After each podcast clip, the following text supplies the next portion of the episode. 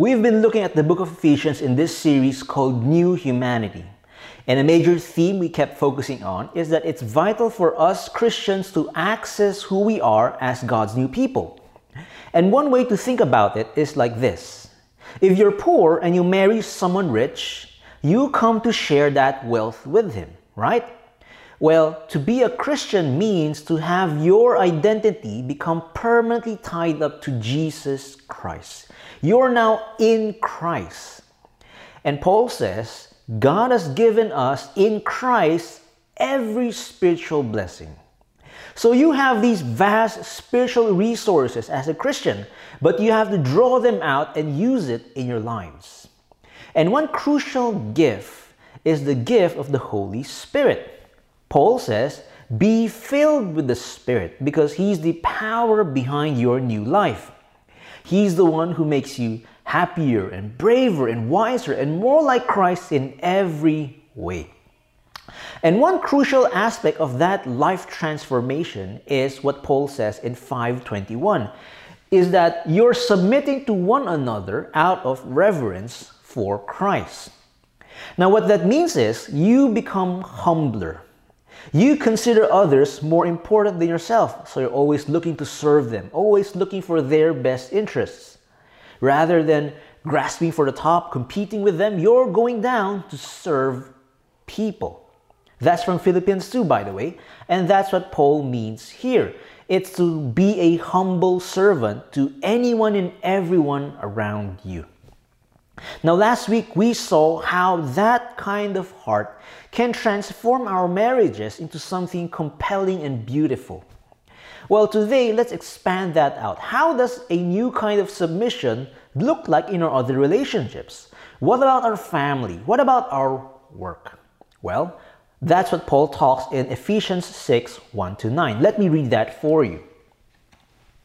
Children, obey your parents in the Lord, for this is right. Honor your father and mother. This is the first commandment with a promise that it may go well with you and that you may live long in the land. Fathers, do not provoke your children to anger, but bring them up in the discipline and instruction of the Lord. Bondservants, obey your earthly masters with fear and trembling, with a sincere heart, as you would Christ not by the way of eye service as people pleasers, but as bond servants of Christ, doing the will of God from the heart, rendering service with a good will as to the Lord and not to man, knowing that whatever good anyone does, this he will receive back from the Lord, whether he is a bondservant or is free. Masters, do the same to them and stop your threatening, knowing that he who is both their master and yours is in heaven, and that there is no partiality with him. So, in this passage, Paul talks to the child and the parent, the servant and the master. And in each case, Paul's talking to those who are in authority and those who are under that authority. But notice, Paul applies the principle of submission equally to everyone. Everyone is called to submit and serve each other. Whether you're obeying authority or you're commanding authority, every Christian is called to a new kind of submission, to be a humble servant wherever they are to whoever they are with. So, how does that look like in our families and in our work? Well, Let's look at the passage and let's unpack that. And let's look at it this way. How do you submit to one another? Let's look at it first for those under authority, then for those in authority, then for those under God in Christ. So, first, let's look at what it means to submit for those under authority. And if you look at this passage, Paul talks to two groups of people who are under authority here. You have the children, you have the servants. Now, everyone agrees that children submit to their parents, right? At least until um, up to a certain age. But what's this about bond servants? Is this slavery? Is Paul supporting slavery here? Well, let's step back and talk about that. When we think about slavery, we're thinking about the slavery of 18th and 19th century. But we have to keep in mind there are huge differences between Paul's time and that. First, slavery in Paul's time was not lifetime. Most of the slaves could be free by the age of around 30. So these slaves could look forward to a day of freedom. Second, many people actually sold themselves into slavery to gain job security. Rather than look for work each day, uncertain whether they could find any, they chose to become slaves instead, knowing that they'll be free one day, and many of them actually end up established in some trade and end up richer than their patrons. Third, slavery in Paul's time was not based on race. So, just for those three reasons alone, you can see that the slavery in Paul's time is not the same kind of cruel lifetime slavery that we're more familiar with. Of course, it wasn't great, but it's not like the cruel lifetime slavery that we're more familiar with. When that kind of slavery, the uglier kind, happened, guess who rose to fight and stop it? It was the Christians. And the historical fact is, these guys got their convictions out of the Bible. So listen, if you go back to the passage, read it carefully, and you'll see that Paul's not supporting slavery here. He's not even talking about whether slavery is right or wrong. His main concern is practical daily life. How can Christian slaves follow Christ where they are right now? And so Paul's not supporting slavery here. And in fact, this passage speaks directly to our present situation because our question is how can Christian employees follow Christ serving for their bosses right now, right? So, look at this passage and it's talking about two groups of people who are under authority. There's the children, there's the workers, the employees. And Paul tell, tells both of them to obey the authority where they are, whether it's in the family or in the workplace. Obey the authorities, right? But you're no longer just submitting because you have to. Paul goes further than that and he transforms your whole perspective on submission. Paul says, You're no longer just a child, you're a child of the Heavenly Father.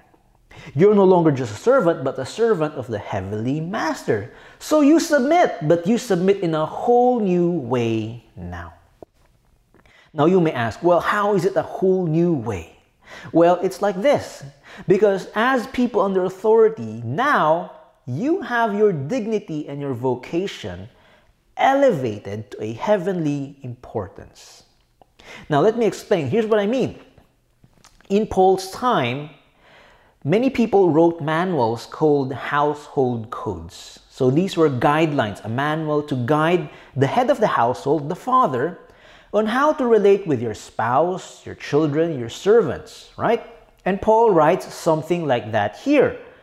But, and everyone will tell you, the astonishing thing here is that Paul also addresses the child and the slave.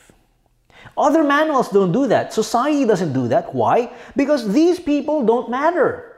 They're only properties who are supposed to do what they're told. But Paul talks to them as human beings, as responsible agents. Why?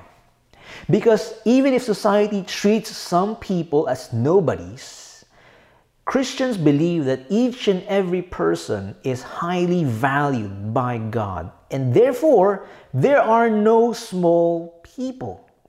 Even if you're the lowest in society's ranking, you have just as much dignity as any other CEO or president out there. You are valuable, and your work is valuable. See, in Roman society, slaves who did the lowly tasks, they were considered inconsequential, worthless trash. And even today in our culture, if you think about it, we have a pecking order based on what kind of work you do, right? If you're the one in charge, you're the one making decisions, you're in the boardroom, you're doing more important work than the ones sweeping the floor, cleaning the bathroom, collecting the trash. Those are less important work, we think. Well, Paul's talking to slaves who did those kinds of work, the lowly work. And what does Paul tell them? Paul says, You're doing the will of God. You're rendering service to the Lord. And children, you're not just obeying, you're obeying in the Lord. So, in other words, Paul's saying, listen, don't think of it any less than this. What you're doing is a service to God. You're doing God's work. You're fulfilling a calling from God. Do you see how that's utterly different from our culture in our society? Society says some people have more important work. If you command the boardroom, you're doing more important work. You're a more important person than the person sweeping the floors and collecting trash. That's why society rejects the idea of submission.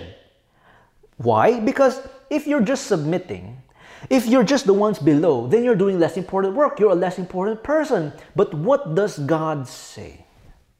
There are no small people. There is no insignificant work. Therefore, just because you're submitting does not mean you're less. You're doing God's work. You're fulfilling a calling, whether you're just obeying your parents or whether you're just sweeping the floor. What you do matters, and you matter. In fact, God promises generous rewards for both the child and the slave. So you're no longer just submitting because you have to. There's a higher dignity, there's a higher meaning, there's a deeper motivation behind everything you do. And that changes the way you submit.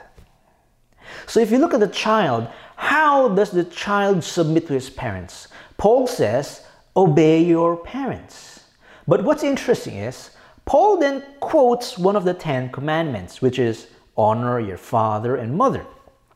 The commandment does not say obey them, it says honor them.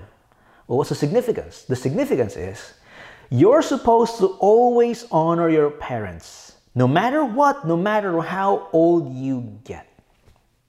Here's what I mean when you're a young child, you're supposed to obey your parents. That's the main way you honor your parents is that you recognize that you're dependent on them and you respect their authority, so you listen to what they tell you to do. You obey. Now, of course, bad parents who tell you to do bad things are supposed to be disobeyed. But the one thing you never stop doing is you always honor them, no matter what. Or again, eventually children are supposed to grow up into mature, grown up adults. Instead of relying on your parents to tell you what to do and what decisions to make, you're supposed to become wholly responsible for yourself. You decide for yourself.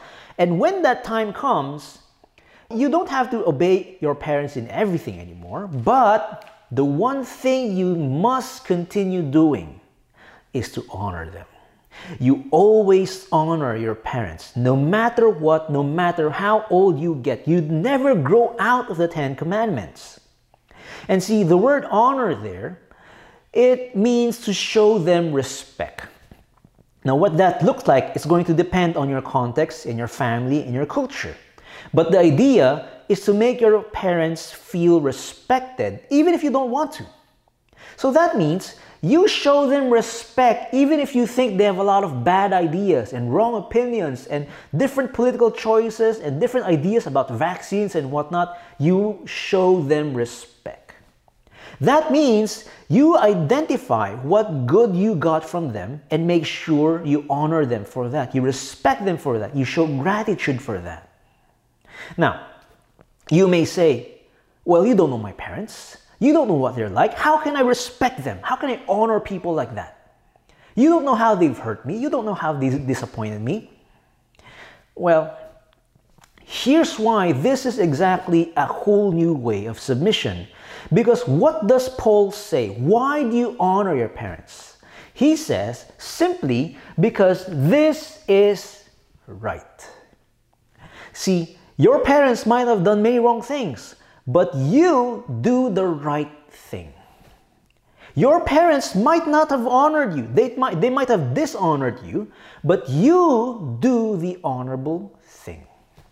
Now, how do you do that? You can do that, Christians, because This is a commandment. It's not the commandment of your parents, it's the commandment of your heavenly Father, who has done nothing but love you perfectly, who has elevated your dignity, who sees you, who values you, who promises you generous rewards for your obedience. Do you see that? That's why you honor your parents, because you want to honor your heavenly Father. And that changes the whole dynamics behind your submission. Do you see how? Because even though bad things happen to you, you can do the honorable right thing. You can do that. There's a strength, there's a freedom to do that. You're no longer controlled by what your parents were like. You're no longer chained to these past hurts and disappointments. No, you're strong enough, you're free enough to simply do what is right, to simply do the honorable thing, because your heavenly Father has already honored and loved you perfectly. Therefore, you're free. You submit in a whole new way now. And by the way, that same dynamic happens in our workplace. See, what does Paul say to the servants, to the workers? He says, You're no longer doing this for what? For eye service. You're not people pleasers anymore. You're not doing this for men. You're doing this for God. And therefore, you're not controlled by what other people think. They won't be able to mess you up. You're strong enough, you're free enough to simply focus on your work. See that?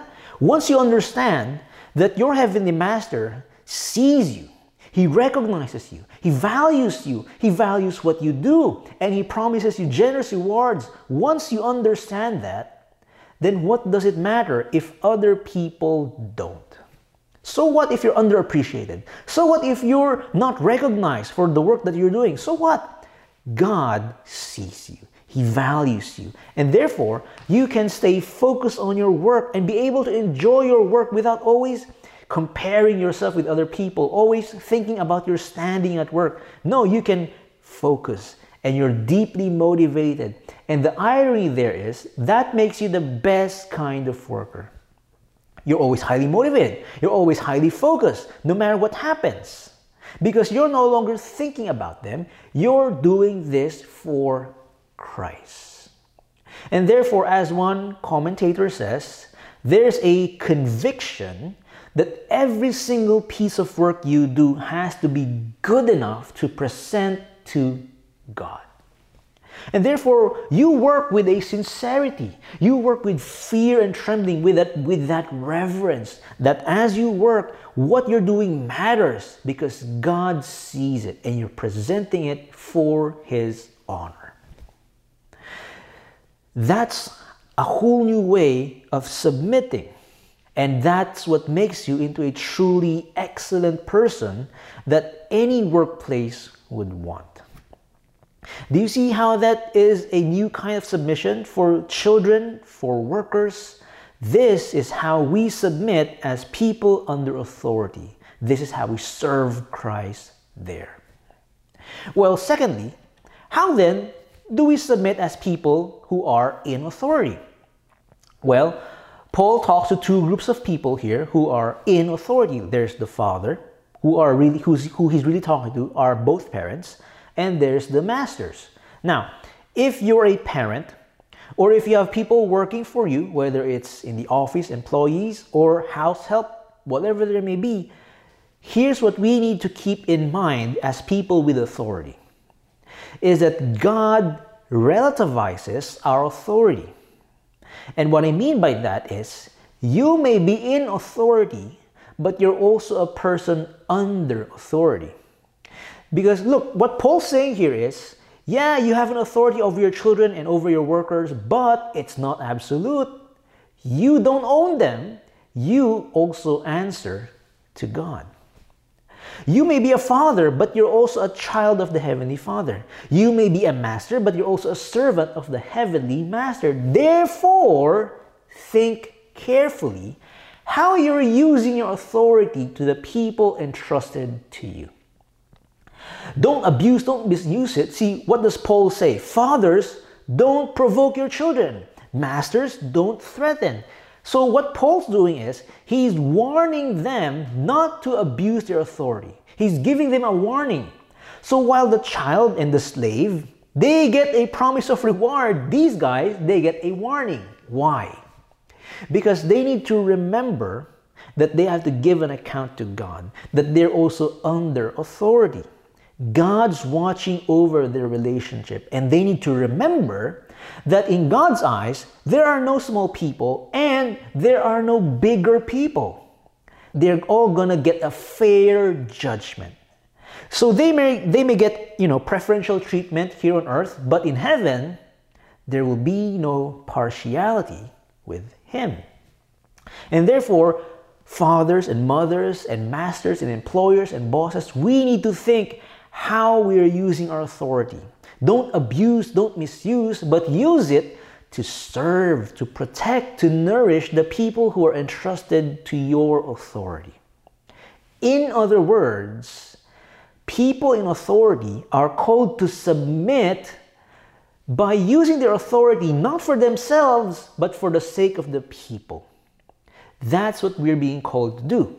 And that should change how we utilize the authority that has been entrusted to us. And so, look, how does that look inside a family? Well, Paul says to the father and to the mother, on the one hand, don't provoke your children to anger. Don't exasperate them. Don't infuriate them. And Paul's main point here is not to come down too hard on your children by over the discipline you, you, you, you, you, you come down too hard and over discipline and you, you, you use severe discipline that is too harsh. You're no longer doing this for the good of your children. So that includes examples such as uh, severe discipline or arbitrary rules, being unfair, being unreasonable, nagging them endlessly, or just humiliating them. Paul says, don't do that. Don't abuse your authority. Don't over discipline. But on the other hand, don't under discipline. So these examples include uh, always giving in to your kids' demands, or being inconsistent, or just focusing more on their achievements rather than their character. Paul says, when you under discipline, that's also wrong. What does Paul say? Don't over discipline, but don't under discipline, you have to what? Bring them up in the discipline and instruction of the Lord. God has given parents an authority, but that authority has a responsibility to teach your children to walk with God. That's the, that's the measurement of how, whether you're using your authority rightly. And therefore, don't abuse your authority by over disciplining, but don't neglect your authority by under disciplining. You have to use your authority rightly and discipline and instruct them in the Lord. There's a balance there. There's a there's a there's a wisdom behind that. And see, it's not just going over or under. You also have to do both discipline and instruction. It has to be both. You have to discipline and correct and rebuke your child, but also you have to instruct and model and guide your child. It has to be both. And here's what I mean. You know, there are many programs out there that are scared straight programs. You scare them to acting straight, right? So, what these programs do is they show these at risk juveniles, they show them the harsh realities of prison life the scary statistics, the consequences of drug addiction. And they're trying to scare them so that they learn to say no to these things. Now, what's interesting is studies show that people who go through these programs end up more likely to do the things they're being warned about, not less. Why? Because if you only forbid something, it only makes that thing more attractive. Right? You know that. You've felt that. And in fact, that's exactly what Paul says in Romans. If you only forbid it, it only makes it more attractive. So that's not enough. There's nothing wrong with warning your children, but it's not enough. You also have to give them an alternative path to take. Teach them to say no to this, but teach them to say yes to something else. You have to give them a far more compelling vision of walking with God. See, you don't just discipline, you also instruct. And you instruct them by word and by deed, by your life. So you model that for them. You show them what that looks like. And you tell them, you teach them what it means to walk with your God. And you have to do it in such a way that it attracts your child to say yes to this. To do it in such a way that your child would want that for themselves. So, parents, that's how we use our authorities. And I know that's difficult. I know that requires a lot of hard choices, but that's exactly what you're called to do. You're called to submit yourself to that difficult life and use your authority to serve your children, to nourish, to protect them, to love them. That's how you use your authorities. Well, how about in the work then? How about the bosses, the employers, the masters? How do we use our authority? Paul says, do the same to them. Now, what that means is whatever principles that God gave your workers also equally applies to you. So, just as God calls your workers to be sincere, to be excellent, to be responsible, so also should you by the way you manage them. Be sincere, be responsible, be excellent. And just as God treats your workers with dignity and values their work, so also should masters and bosses treat them the same way. That means you're not looking to take advantage of them. You're not looking to drain every last bit out of them for profit. You're not looking to keep their salaries as low as possible, but instead you're looking to give them a pay that corresponds to their dignity that corresponds to the value of their work in God's eyes.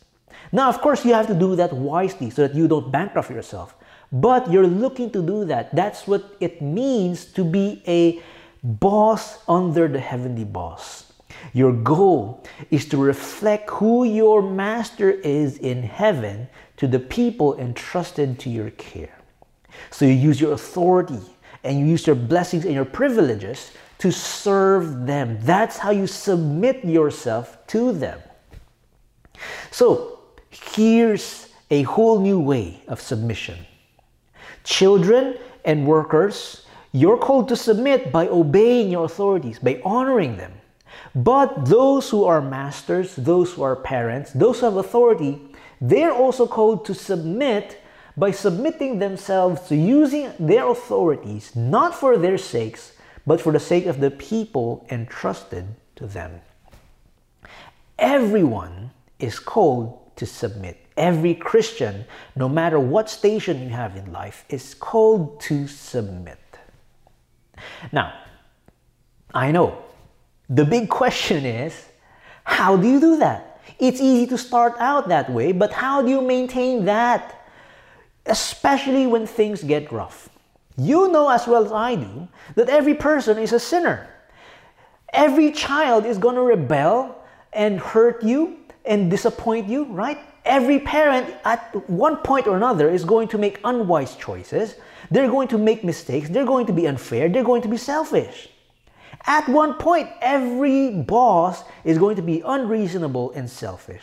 At one point, every worker is going to be selfish and irresponsible. How then do you continue being a humble servant, especially when it's important to do so?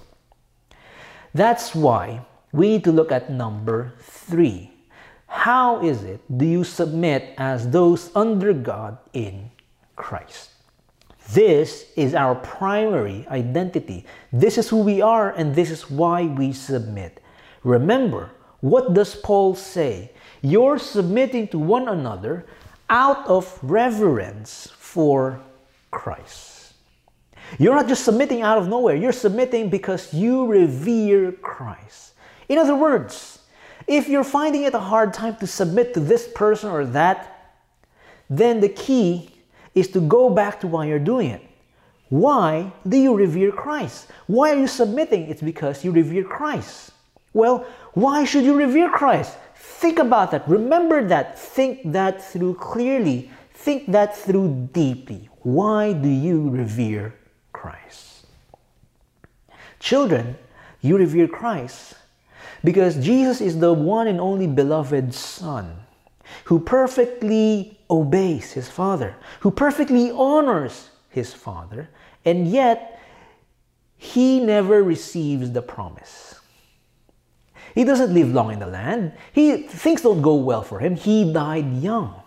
He died in a deeply shameful way. He was stripped naked. He was mocked. He was slandered. He was ridiculed. But Jesus scorned the shame. He took it all in because that's what it took to give you your honor despite your sins. That's what it took to restore your dignity despite your shameful life. See? Remember that. Think that through clearly until your reverence for Him deepens and worship begins. That's what makes you more like Christ. That's what strengthens you and gives you a freedom to want to honor Christ no matter what, no matter how people mess up, no matter whether your parents or your bosses mess up. That's what enables you to do that. And that's what makes you into children who honor your parents no matter what, no matter how old you get. Remember how Christ restores your dignity because that's what makes you into a person who sees all of life as a place to honor and serve Christ. And that's what makes you into a worker who sees their work as a service to God. It's to give Him something, it's to present something to Him as an offering. Or again, why do we revere Christ? Parents, bosses, why do we revere Christ? Because Jesus is the one Lord with the ultimate authority. But He doesn't use it to drive us down to the ground, He uses it to lay down His life. Why? So that you and I can be saved from our sins and so that we could learn from Him how to use our authorities with love and use it rightly. See, parents, once you understand that your Lord does that for you, once that sinks in, that's what melts you out of your hardness, out of your selfishness, and you sink into His love. And that's what enables you to become a parent who can strike the difficult balance of over or under discipline. You can strike that balance with wisdom and love. Because even though your child doesn't honor you, he's rebellious, he's hard headed, even though that happens, you won't over discipline because your heart is being hardened. Even though your child won't appreciate you, won't love you, won't show you any respect, you won't under discipline because you, you're trying to get their approval because you're insecure. No, your heart is full and secure and loved, and therefore you have a spacious heart and you can rightly discipline and use your authority to lead them to walk with God. Your children will see that the t- things that you're teaching and correcting them are coming from a real joy from your heart, a real reverence of your Lord Jesus Christ. And by God's grace, they'll want that for themselves. Or again, masters and bosses, why do you revere Christ? Because He's the Lord who uses His authority not to be served, but to serve. Let Him teach you to do the same. That's what makes you into a great boss who's not extracting and draining out their, their employees, but you become someone who develops your people, who enables them to do the best work of their lives. You're someone who truly cares and values your people. See, in every case, the strength and the power of a Christian comes from his reverence for Christ. Therefore, remember why you revere. Think that through clearly. Think that through deeply until you worship. until you learn to submit to one another just as Christ did for us. Let's pray. Our Father in heaven, Lord, you have loved us with a perfect love. And even though we failed you, you gave us grace. So, Lord, we want to honor you. We want to honor you with our lives, with how we submit, with how we work, with how we relate with our family and in our workplace. Father, teach us to do these things so that we may bring you honor. Help us to be wise. Help us to use our authority well. Help us to submit to our authorities with love and wisdom. Father, we do these things out of reverence for your Son who suffered for our sakes. In his name we pray. Amen.